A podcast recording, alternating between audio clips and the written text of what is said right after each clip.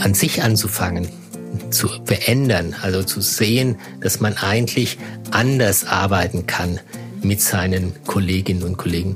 Das war ein großes Meisterstück, wo ich sagen würde, das habe ich gemeistert. Aber es hat auch für mich sehr viel Tränen und sehr viel Schweiß gekostet.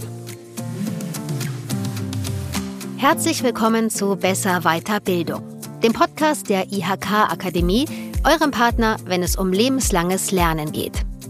Mein Name ist Nina Pietschmann und ich freue mich, dass ihr zuhört. In dieser Folge sprechen wir über New Work. Was ist das eigentlich?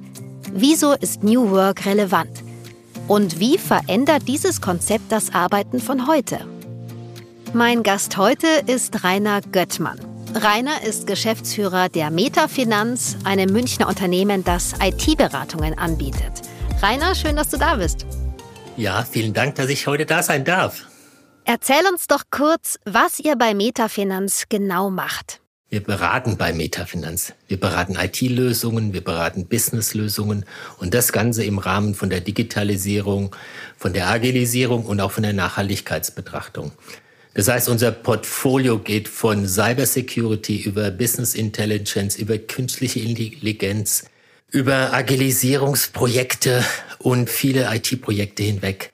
Ich könnte hier einen ganzen Tag davon erzählen, aber das ist ja nicht das Thema heute. Ja, aber du kannst uns noch kurz verraten, wie lange es Metafinanz gibt. Ja, Metafinanz gibt es bereits schon über 30 Jahre. Wir sind in einem Hochschulcenter im Schwarzwald entstanden, gegründet worden und haben uns dann nach München auf den Weg begeben zur großen Mutterallianz und sind dort seit über 30 Jahren aktiv. Nicht nur dort, sondern auch im gesamten Markt. Jetzt sprechen wir heute über New Work. Das bedeutet ja, dass wir im Job viel flexibler als früher sein möchten und auch können.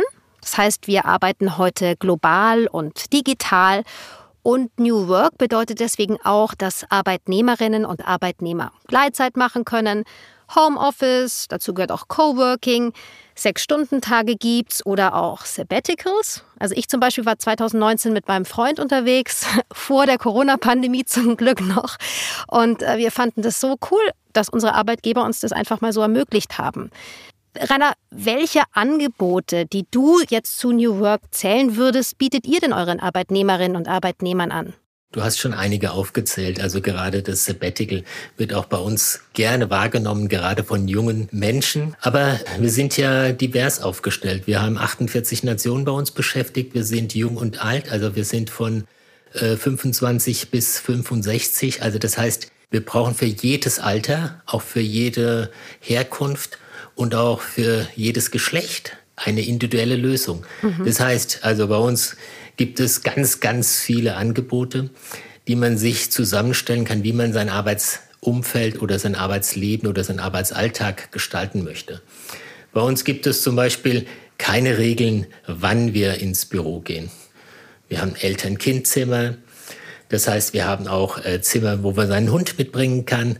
Also man kann auch seine Stunden, ob man die von Montag bis Freitag bringt oder in den sieben Tagen, ist bei uns alles offen.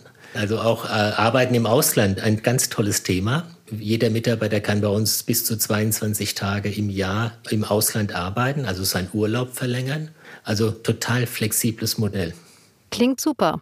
Zusammenfassend kann man sagen, ist New Work ein Konzept, das einen Wandel in der Arbeitswelt anstoßen will. Also vor allem zugunsten der Arbeitnehmerinnen und Arbeitnehmer und gerade jetzt in Zeiten des Fachkräftemangels kann ein Unternehmen mit flexiblen Angeboten punkten und es wird natürlich dadurch auch leichter, neue Arbeitskräfte zu gewinnen. Die Idee ist ja, den Menschen und seine Bedürfnisse in den Vordergrund zu rücken. Rainer, würdest du sagen, dass das bei euch in der Metafinanz klappt? Also ich sag mal so, wir sind auf einem guten Weg. Also dass es klappt, würde ich behaupten, noch nicht in allen Bezügen. Ich finde den Begriff Good Work eigentlich viel, viel besser, weil es geht darum, eine gute Arbeitsatmosphäre zur Verfügung zu stellen als Arbeitgeber, auch eine gute Work Experience und auch eine gute Social Experience zu ermöglichen. Mhm. Und da drin sich wohlzufühlen und da natürlich als Arbeitgeber möchte man natürlich die maximale Arbeitskraft auch erzeugen. Also Effizienzgewinne will man ja damit auch heben. Also es ist ja nicht nur so, dass wir nur für den Arbeitnehmer was machen wollen, sondern man kriegt sehr viel davon als Unternehmen. wenn man Good Work realisiert. Das heißt, durch ähm, Gleitzeit, Homeoffice und so weiter werden die Menschen auch effektiver? Also bei uns war es auf jeden Fall so, dass es die Menschen wesentlich effizienter arbeiten. Also früher, glaube ich, war mehr so die Einheit, wie viele Stunden hat man abgesessen oder verbracht im Büro. Und heute äh, ist viel mehr der Fokus auf dem Value, was man erzeugt hat. Und da geht es weniger um die Arbeitsstunden, sondern einfach, was man geschafft hat also ich glaube da auch dran. Also ich glaube schon, dass man effizienter arbeitet, wenn man sich aussuchen kann, wann und wo man arbeitet. Es hat natürlich aber auch äh, negative Seiten, weil du gesagt hast, ob wir schon gut dabei sind oder nicht. Also so viel Selbstorganisation jedem einzelnen Mitarbeiter zu geben, ist auch eine große, große Verantwortung, die man überträgt. Ja. Und wenn man in einem Team zusammenarbeiten möchte, sagen wir mal, effiziente Teams sind ja auch eine Größe von sieben bis zehn Leuten. So, und sieben bis zehn Leute und jeder möchte das Meeting anders ablaufen lassen. Wo findet dann die Einigung statt. Also das heißt, auch die Effizienzsteigerung durch dieses Good Work ist natürlich total super, aber auch sehr gefährlich, weil wenn man zu Hause ist, man kein Ende mehr findet mit seiner Arbeit, kann es auch ganz schnell in eine ganz negative Richtung gehen. Das heißt, wir haben ganz andere Dinge machen müssen aus HR heraus. Wir haben viele Fürsorgemaßnahmen ergreifen müssen und sind heute eher fürsorglich in HR unterwegs, als früher waren wir eher, haben wir die Mitarbeiter gemanagt oder verwaltet. Mhm. Und heute müssen wir uns für sie sorgen. Wir müssen Sorge dafür tragen, dass sie nicht zu viel arbeiten, dass sie ein gutes Gleichgewicht haben zwischen ja, Berufsleben und auch im Privaten. Du hast jetzt das Privatleben, also die Vereinbarkeit angesprochen. Also gefühlt ist es ja schon so, dass Menschen bei der Suche nach einem neuen Job deutlich stärker darauf achten, dass sie Privatleben und Beruf vereinbaren können oder sie wollen ihren eigenen Interessen nachgehen und auch Freiräume und Entwicklungsmöglichkeiten nutzen. Merkst du, dass es euren Mitarbeitern und Mitarbeiterinnen immer wichtiger wird?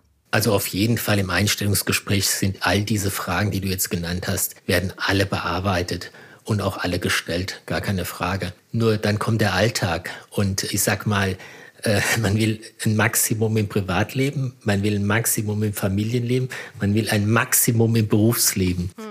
Und ich glaube, wir kennen das alle und ich bin alt genug, um zu sagen, wenn man in allen Bereichen das Maximum haben will, schwierig, schwierig. Das ist die, die große Herausforderung. Also ein sehr guter, erfolgreicher Mann zu sein oder Frau oder drittes Geschlecht, wie auch immer, also gendergerecht möchte ich sprechen, also erfolgreich im, im Berufsleben zu sein, erfolgreich in der Familie zu sein und noch für sich genug Zeit zu haben, das ist eine große Herausforderung, die jede Einzelne für sich selbst organisiert managen soll. Aber das ist echt eine harte Aufgabe.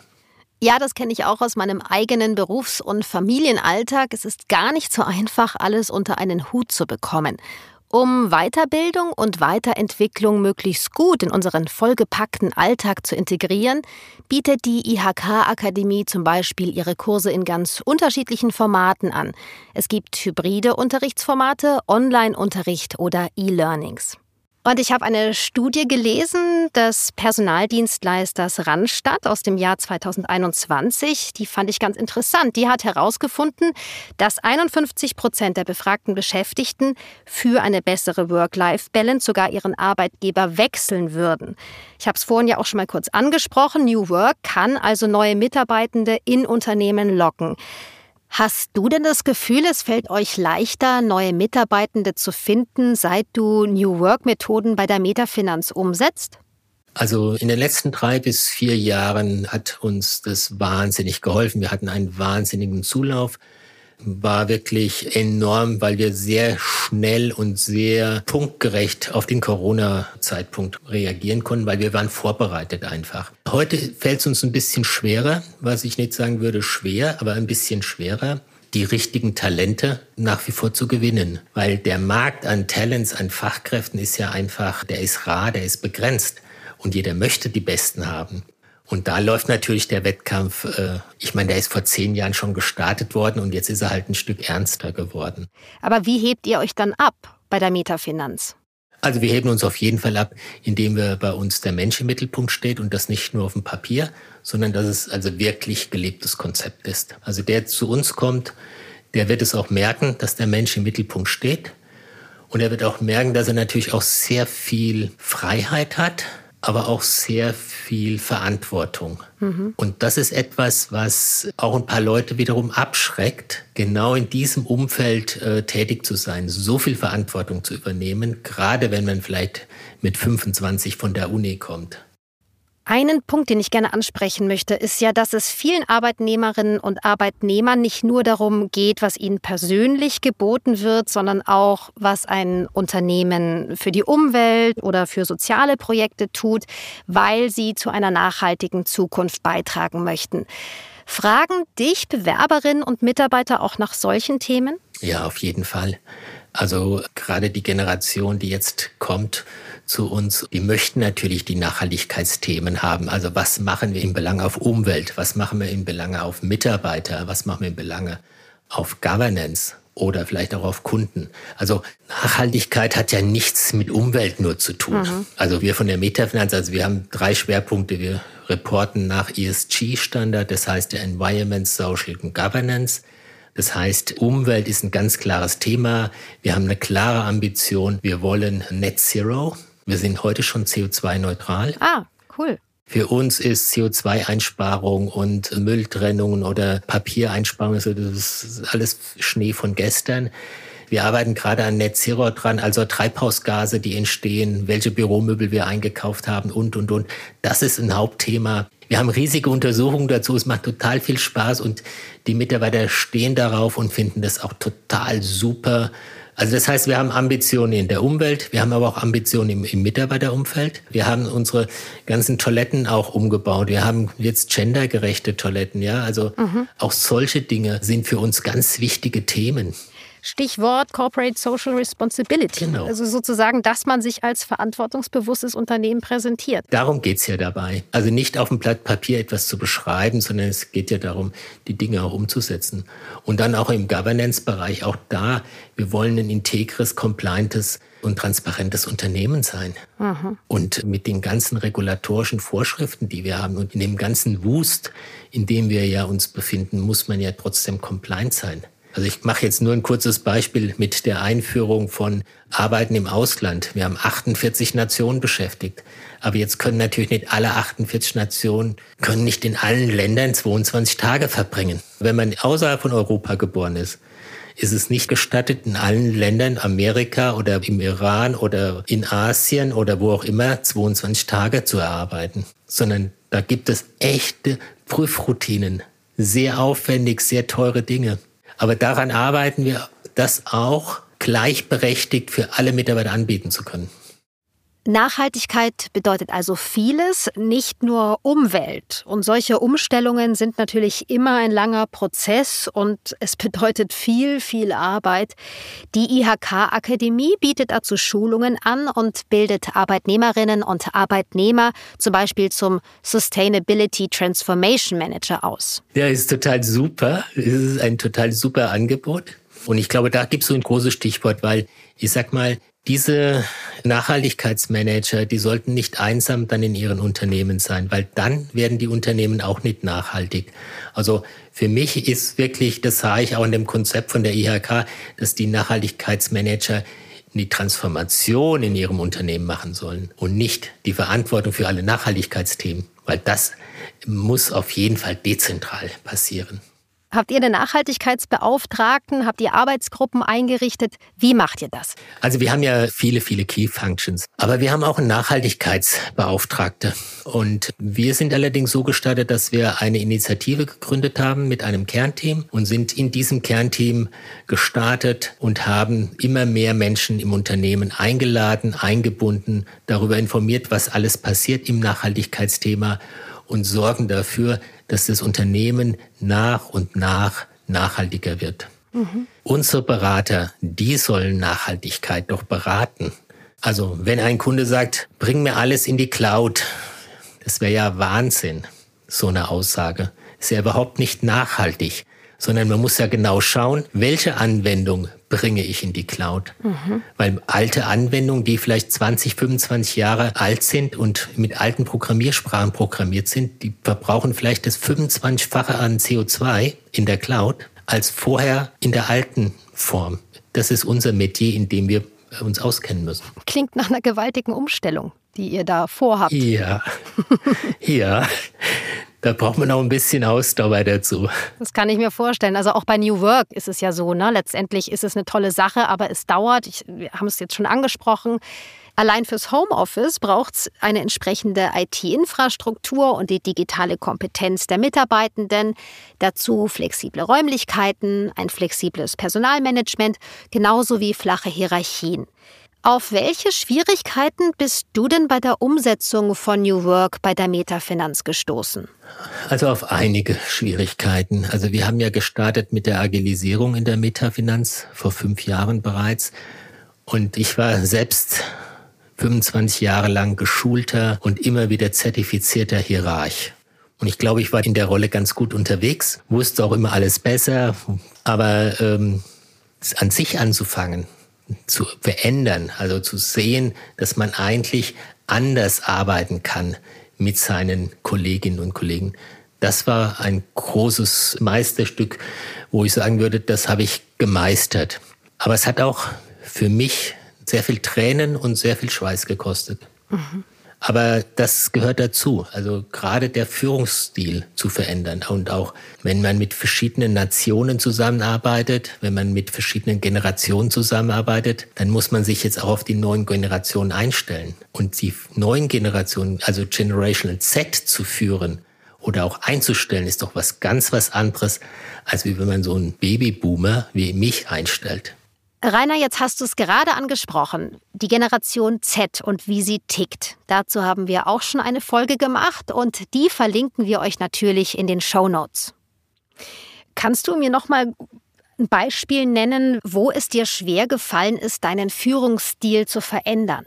Ja, ein Beispiel, was mir immer noch sehr im Kopf ist. Ich bin damals in mein Kernteam reingegangen, der Veränderung, und wir hatten gesagt gehabt, wir arbeiten jetzt neu. Und ich hatte es natürlich total vergessen, als ich dann in dem Meeting war und war noch mit meinem alten Führungsstil Stiefel in dieses Meeting reingegangen und habe genau gewusst, ja, wie ich da aus diesem Meeting rausgehen möchte. Und dann haben meine Kolleginnen und Kollegen zu mir gesagt, nee, Rainer, also heute, wir wollten noch neu zusammenarbeiten und wir haben eine bessere Idee. Mhm. Da habe ich gemerkt schon, wie mir hier die Halsadern dann so ein bisschen angeschwollen sind und wie schwierig es war, vor Publikum dann zuzugeben, dass ich eigentlich mich gar nicht an der Art und Weise, dass ich neu arbeiten möchte, neu zusammenarbeiten möchte, gar nicht festgehalten hatte, sondern ich war der, der in der alten Form weitergemacht hat. Und das zu reflektieren, und das würde ich echt sagen, das wünsche ich jedem Manager, der es noch nicht gemacht hat, dass er das tut, weil es rentiert sich. Hattest du auch mal Angst vor Kontrollverlust? Auf jeden Fall. Also davor hatte ich ganz große Angst, weil ich habe ja auch alles auf eine Karte gesetzt. Also wäre die Transformation schiefgegangen, wäre ich auch getauscht worden und hätte mein Gesicht, mein ganzes soziales Umfeld eigentlich irgendwie gefühlt verloren. Also daher hatte ich auch viel Angst, Kontrollverlust zu haben oder auch, dass Entscheidungen im Unternehmen getroffen werden, die nicht meinem Sinnen oder nicht in meinem Sinne sind. Nur die wurden vorher auch getroffen. Wenn das Team nicht mehr in einem Büro sitzt, ist es auch für Führungskräfte schwierig, alle zu erreichen und zu motivieren. Du hast selbst von deinen Erfahrungen berichtet. Es ist nicht immer einfach gewesen in der Vergangenheit. Wie hast du es denn geschafft, dass ihr als Firma weiterhin gut funktioniert, obwohl jeder Mitarbeiter und jede Mitarbeiterin bei dir im eigenen Rhythmus und an seinem oder ihrem Lieblingsort arbeitet? Also wie habe ich es geschafft? Wir hatten eine großen Pain an einem Jahr. Und zwar, wir haben die Transformation gestartet, die Mitarbeiter wurden alle selbst organisiert und dann haben sie sich so stark mit sich selbst beschäftigt, dass sie den Kunden vergessen haben. Und dann ist unser Business zurückgegangen. Und früher ich, wäre ich als Hierarch reingegangen, hätte gesagt gehabt, Leute, wir müssen jetzt wieder mehr arbeiten und hätte Befehle ausgegeben. Und dann passierte zwei Monate lang erstmal fast nichts. Das musste ich aushalten. Aber dann haben eigentlich tausend Leute daran gearbeitet. Und wir waren bis Ende des Jahres waren wir wieder auf Kurs. Und seitdem ist das Vertrauen da, dass ich auch nicht wieder komplett reingreife in die Businessmodelle unserer einzelnen Business Areas. Und das braucht man. Also man braucht gute Beispiele, man braucht Beispiele, wo man dann auch aufgehört hat, die Leute zu kontrollieren. Wenn du heute auf Metafinanz blickst, worauf bist du am meisten stolz? Also ich bin am meisten stolz, dass wir so einen gemeinsamen Erfolgsspirit haben. Ja, dass wir so ein kämpferisches Team sind. Also wir sind eine Mannschaft, die einfach gerne erfolgreich ist, gerne neue Dinge tut und immer ganz weit vorne sein wollen. Und das passt natürlich total zu mir als Rainer Göttmann dazu. Ich, wenn ich einen Marathon laufen würde, dann wollte ich auch unter den ersten 100 sein. Was würdest du denn Arbeitgeberinnen und Arbeitgebern mitgeben, die noch vor der Umstellung stehen und sich nicht sicher sind, ob der Aufwand äh, den Unternehmen nützt? Also diese Frage, die darf man sich gar nicht stellen. Also der Nutzen für so eine Transformation ist auf jeden Fall da. Und man muss ein bisschen mutig sein, man kann auch ein bisschen Angst haben davor, aber man sollte trotzdem das Ding angehen, weil man wird wirklich belohnt. Schöne, motivierende Schlussworte. Rainer, vielen, vielen Dank, dass du bei uns warst und deine Erfahrungen zum Thema New Work mit uns geteilt hast. Vielen Dank. Das war's zum Thema New Work. Alle Kurse und Weiterbildungsangebote der IHK Akademie zum Thema New Work verlinken wir natürlich in den Show Notes. Wenn ihr Fragen oder Feedback zu dieser Folge habt, schreibt uns einfach eine Nachricht auf Instagram. Da findet ihr uns unter IHK Akademie München. Und wenn euch der Podcast gefällt, dann lasst gerne ein paar Sterne da. Besser, weiter, Bildung ist ein Podcast der IHK Akademie, produziert von Ikone Media.